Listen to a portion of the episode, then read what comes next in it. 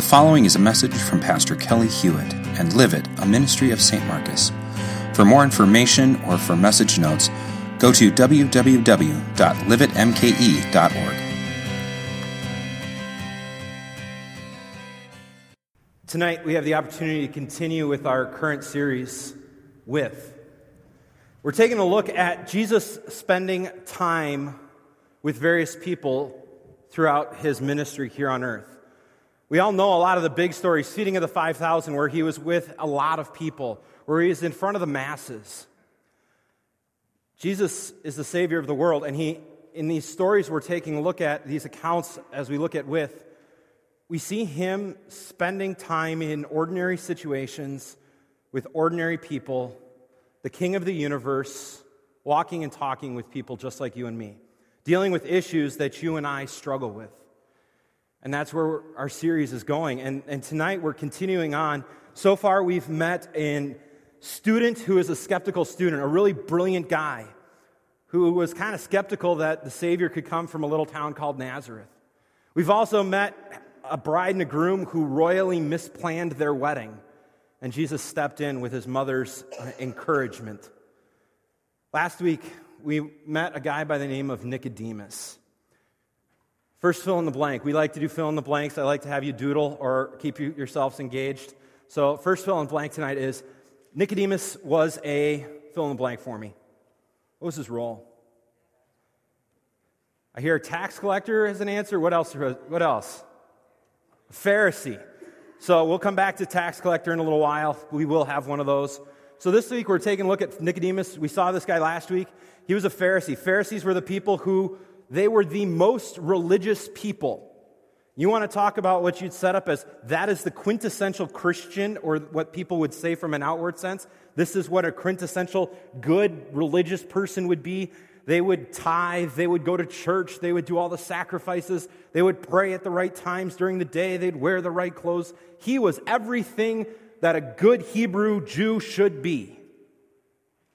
Except for Jesus talking with him said, Hey, Nicodemus, it's not all about what you do, it's about me. And we saw how Jesus used this passage that we all know so well, John 3:16, to lay out before Nicodemus his mission and his purpose to save the world. It's not by happenstance, it's not by chance that John uses the story of Nicodemus back to back with the story of the outcast woman. The woman we're going to take a look at tonight goes by many names. She goes by an outcast, a sinful woman, the Samaritan woman at the well, and there are a number of other names that we can't use due to the children being present. But she, was a ha- she lived an illicit lifestyle. Let's just put it that way. Um, and that's the story we're going into. And there's no there's, there, there's a reason why Jesus has these two, two stories side by side. Two people that you would run into in everyday life the person who looks all religious and doesn't get it, and the person whose life is so full of sin that they're not sure they could walk through the doors of a church because they're sure that nobody would ever understand their situation. And so let's jump in tonight. Tonight, we're looking at the outcast woman. Go ahead and put it up there. At the beginning of John, John chapter 4, if you want to open up in your Bibles or in your um, online devices, uh, your mobile devices, John chapter 4. You'll realize that we're jumping in a couple verses in because the first few verses lay out the fact that Jesus was becoming so popular that the Pharisees didn't like him, that the Pharisees had issues with him, and they were going to drive him out of town anyways. So Jesus says, Guess what? I'm going to head out of Dodge anyways. And he heads north. And so it says, So now he had to go through Samaria. There are three ways that you can get from Jerusalem to Galilee. The first route, which is the most common route, is about 90 miles, and you head across the Jordan and you go up the Jordan, right along the Jordan River, and then you cross back over. It's about 90 miles, takes you significantly out of your way by probably 30 miles, adds at least two to three days to your journey, but that way you can ensure that you don't walk through that land. The second way you can go is you can go over to the sea, cross some mountains, walk along the water, cross the mountains, and come back in. That one, too, adds 30 to 40 miles to your journey. The most direct route would be for those of you who live in Tosa, driving right down North Avenue. So this is your equivalency.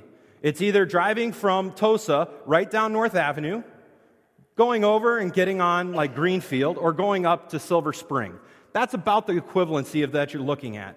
And you get to drive right down North Avenue, and many of you know there are sections of North Avenue that as you look on either side, you lock your doors and you go, This is a land that I'm not sure I want to be in. That's the way Jews treated Samaria.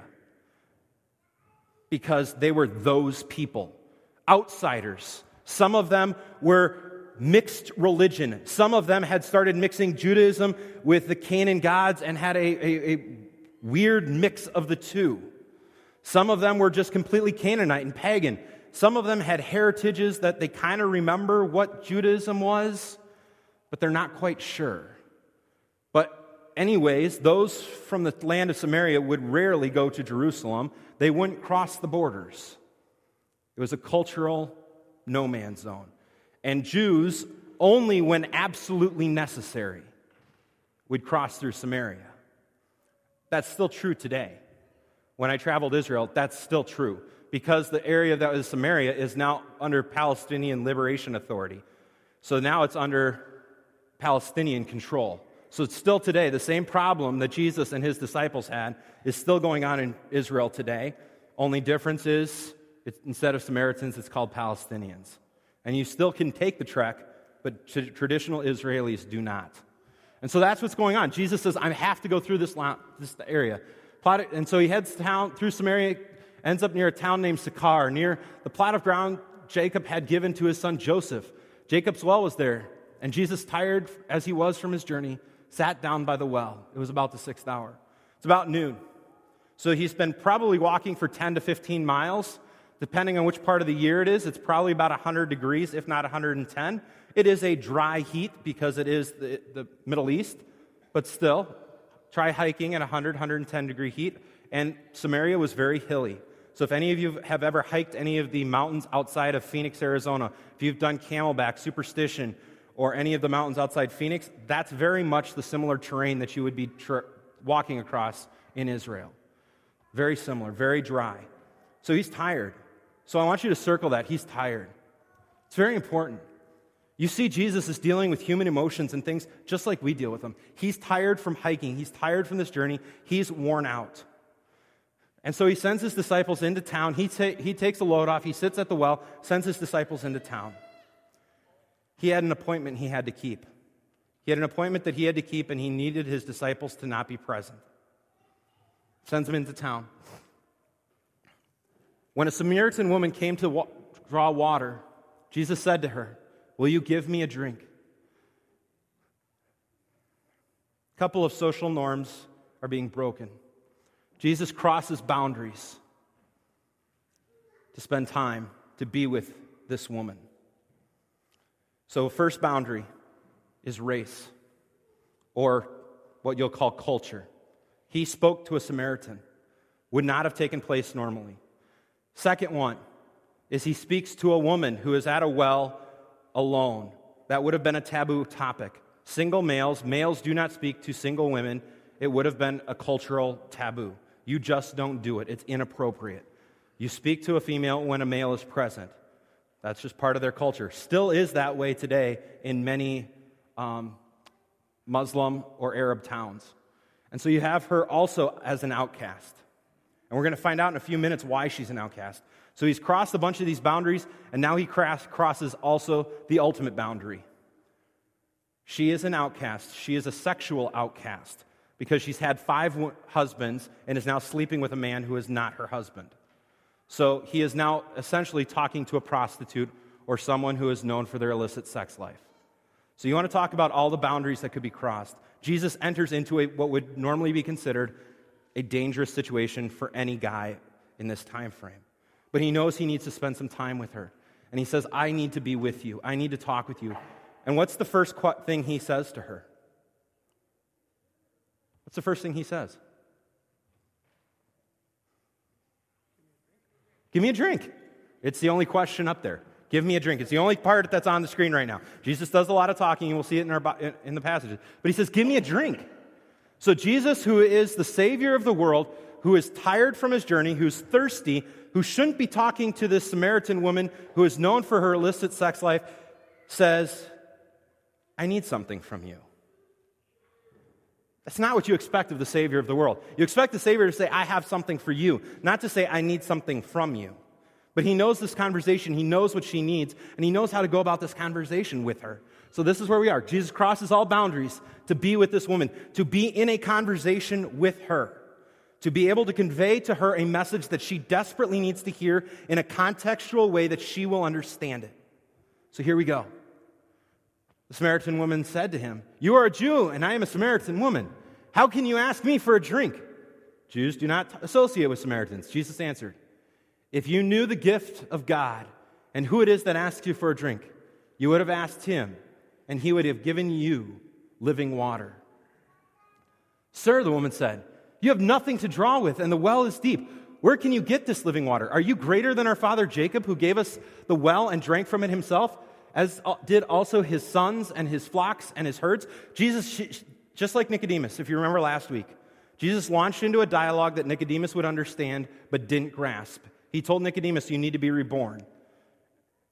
A very, context, a very deep conversation that he knew he could have with Nicodemus. With this woman, he launches into a dialogue that he knows she will understand. He knows that she understands that she has a deep need for water. How many, what's the percentage of our bodies that's water? What is it? I'm hearing murmurs. Somebody shout it out. 70? Higher? Lower? Where's our medical people? Where are all the medical people? Nobody wants to speak up. Higher. Upper 70s. We'll just call it upper 70% of our body's made up of water. You realize you can last for over 10 days without food. You can't last for more than two and a half days without water. You'll, you'll dehydrate and die. Do you realize how much water you go through in a morning? Average length of a shower is 10 to 15 minutes. The average shower head dispenses three to five gallons of water per minute. How many gallons of water do you go through? This sounds like a third grade math problem, right? Talking about 30 to 40 gallons of water, depending on your, your, how long your shower is, that you go through in the morning. You have to realize, in her day, they would go through that throughout the entirety of a week. Your average bathtub holds 40 to 50 gallons. Think about the amount of water you waste every day. They live in a desert, and every ounce of water has to come up by one to two gallon increments. How much water would you use if you had to pull all of the water you used by one or two gallon increments? Would your water consumption go up or down? Significantly down, right? So she understood what it is that they had to have this water. And guess what? If you had water sitting in your house, it would go stagnant. They don't have those nice water bottles with nice airtight seals that keep bacteria out. If you had water that was open, bacteria would get in it and would make you sick. So you couldn't just go draw for one week and then go back and get more. You'd have to draw every day. And so she understood that this was a part of her habitual habit that she had to have water for everything she did. And now Jesus is telling her flat out, I have water so you don't have to do this every day. And so how does she respond? I want it. Give it to me. How do I get this? You've just told me you have the miracle. If you've ever traveled to a third world country where you don't turn a faucet on, you have a brief, little, minute understanding of what she just said. Give it to me. I want that. I need that. But just like Nicodemus, who didn't quite grasp Jesus' question, she doesn't quite get the depth that Jesus is going to. She gets that she needs water, that she needs to drink, but Jesus has another point. Everyone who drinks this water will be thirsty again, but whoever drinks the water I give in him will never thirst. Indeed, the water I give him will become in him a spring of water welling up to eternal life. The woman said to him, Sir, Give me this water so that I won't be thir- get thirsty and have to keep coming to draw water. Give me it. I want it. I want that. Give it to me. I want it now. But what she doesn't quite grasp at this point is that he is speaking to her life in a way that she, that, that she doesn't want to grasp yet. You see, she's trying to fulfill an inner thirst with outside means. So she's trying to, nothing outside of you can satisfy your inner thirst. You see, her inner thirst was for relationships. Her inner thirst was so that she would always be with a man. Her identity was that she was with a man and that she was enjoying marital relations, that she was enjoying sex. Those were the things that were her outward thirst. She had this deep need within her that she knew she needed a Savior. She had this deep need within her that she felt this void. And so, to fill that void, she filled it with relationships and sex. And Jesus is filling her in on this. Do you realize, woman, a part of you being a woman in today's day is that every morning you come and draw water, but because you're an outcast, you can't come in the morning when it's nice and cool. You have to haul water at the heat of the day because you're trying to fulfill an inner urge with an outward action.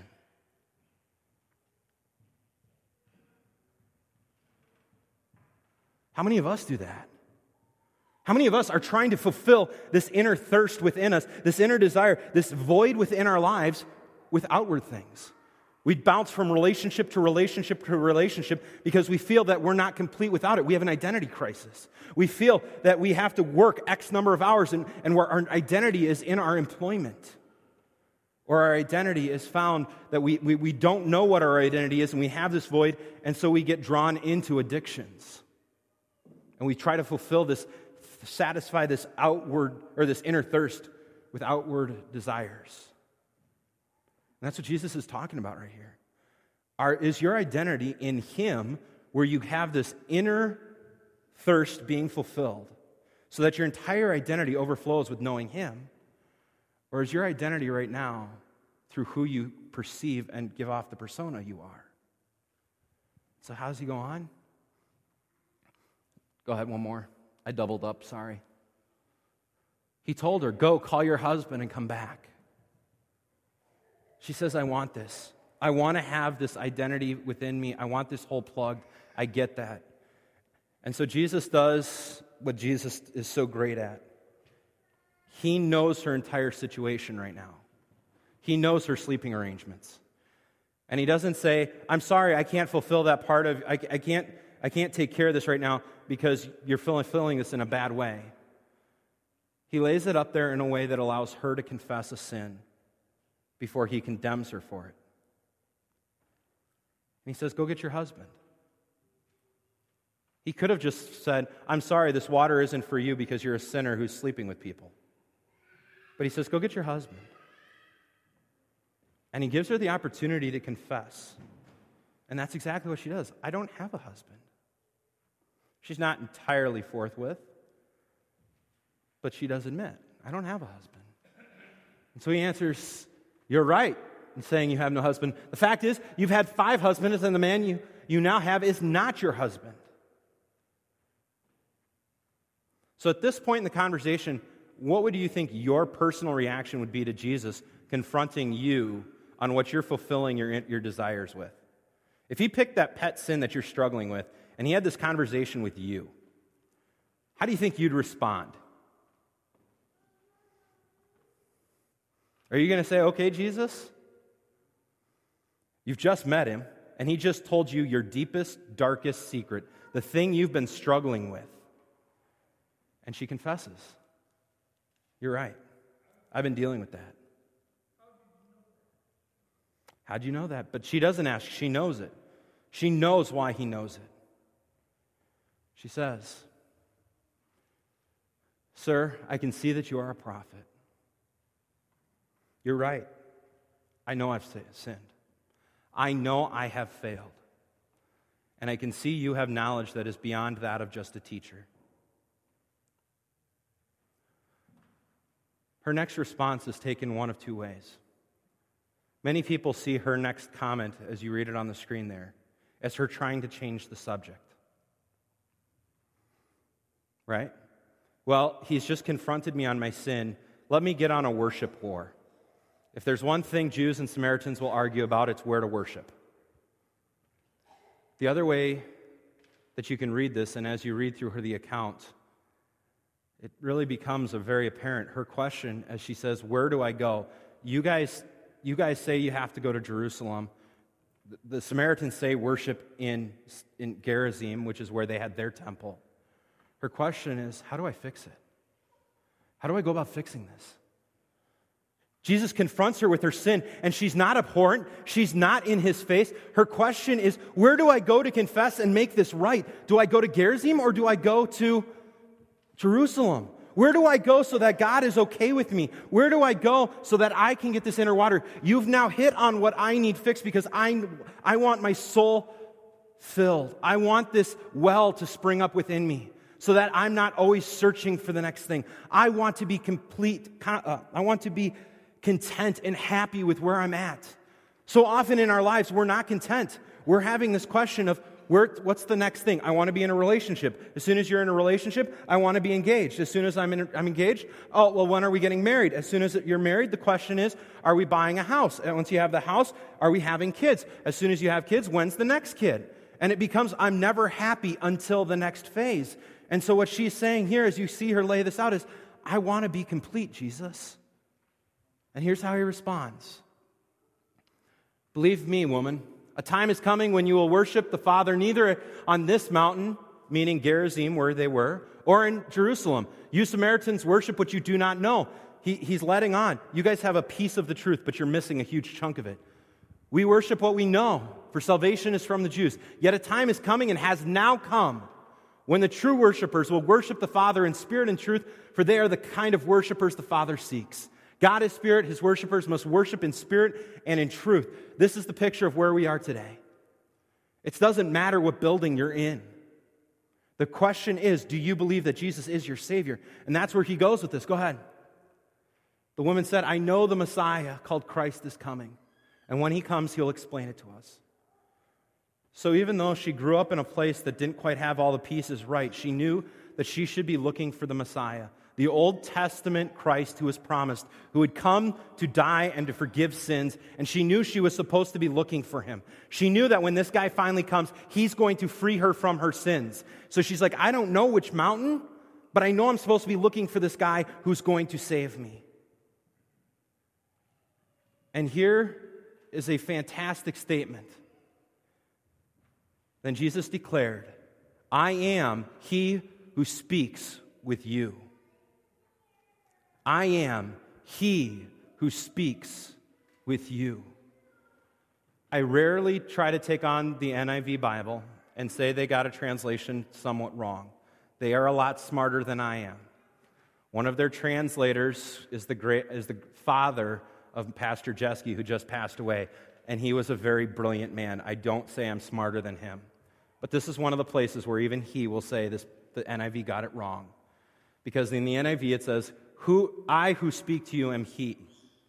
If you read through John, John has these statements which say, I am, where Jesus claims to be the Old Testament L O R D, where you see a caps lock, the Yahweh, Jehovah God, the God who is all merciful and powerful. And throughout the book of John, John uses these words from Jesus to, to link Jesus to being the Messiah who was promised.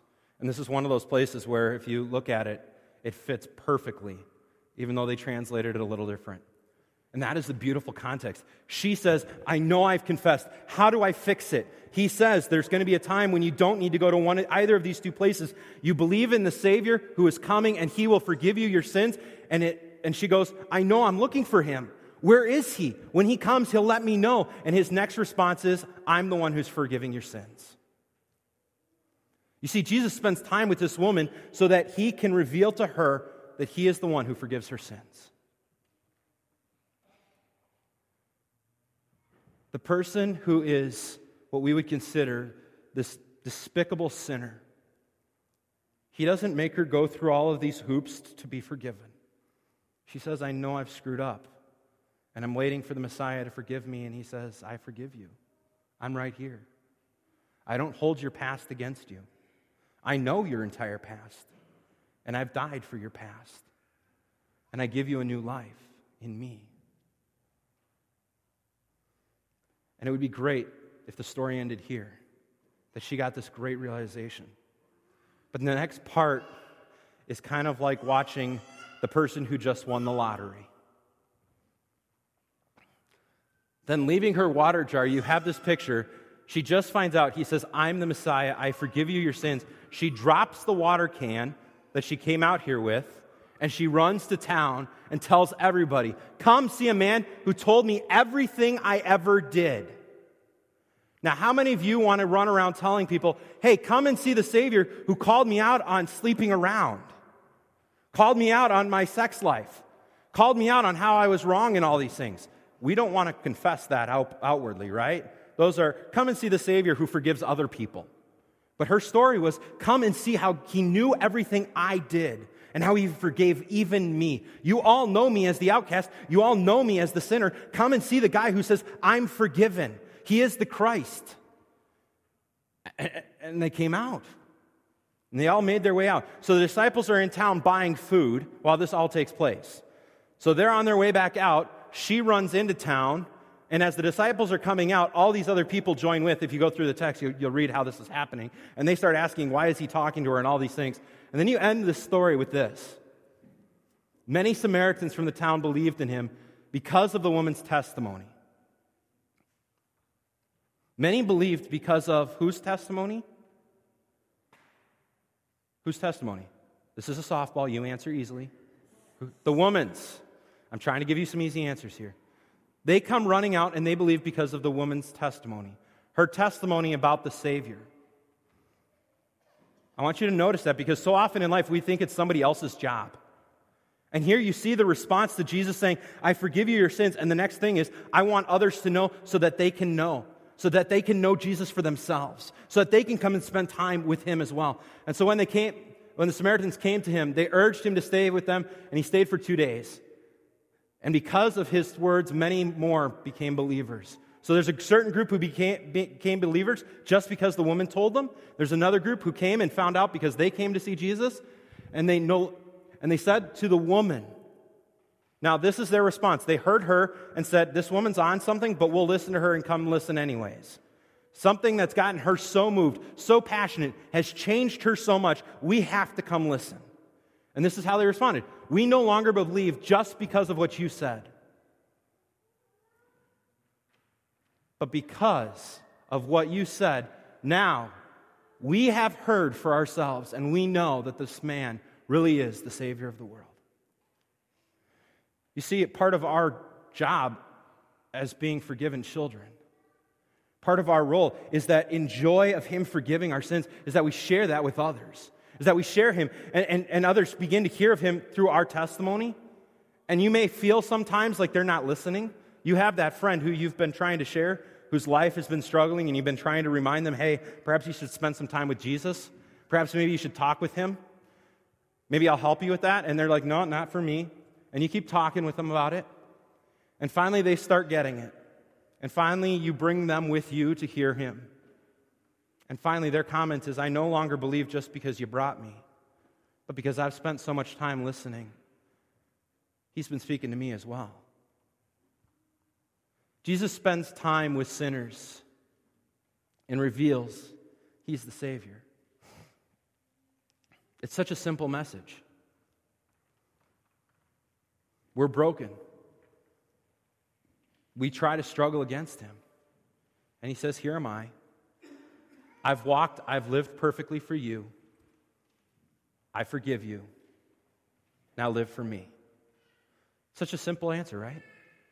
And you go back to that opening question that he basically dealt with the woman on is nothing outside of you can satisfy your inner thirst. And now you begin seeing this woman's inner thirst fulfilled and how she now has water to share with others. And that's the picture that you have for yourself. Are you fill, being, is your inner thirst being filled by Jesus? Or is your inner thirst being filled by all these outside things? If you're struggling with the outside things right now, tonight I'm going to encourage you to lay it all before Him and come forward, receive His supper, receive the forgiveness of your sins, so that you can walk forth from here tonight, forgiven and being filled with the Savior who's died for you who's giving you the ability just to live every moment of every day for Him. Amen.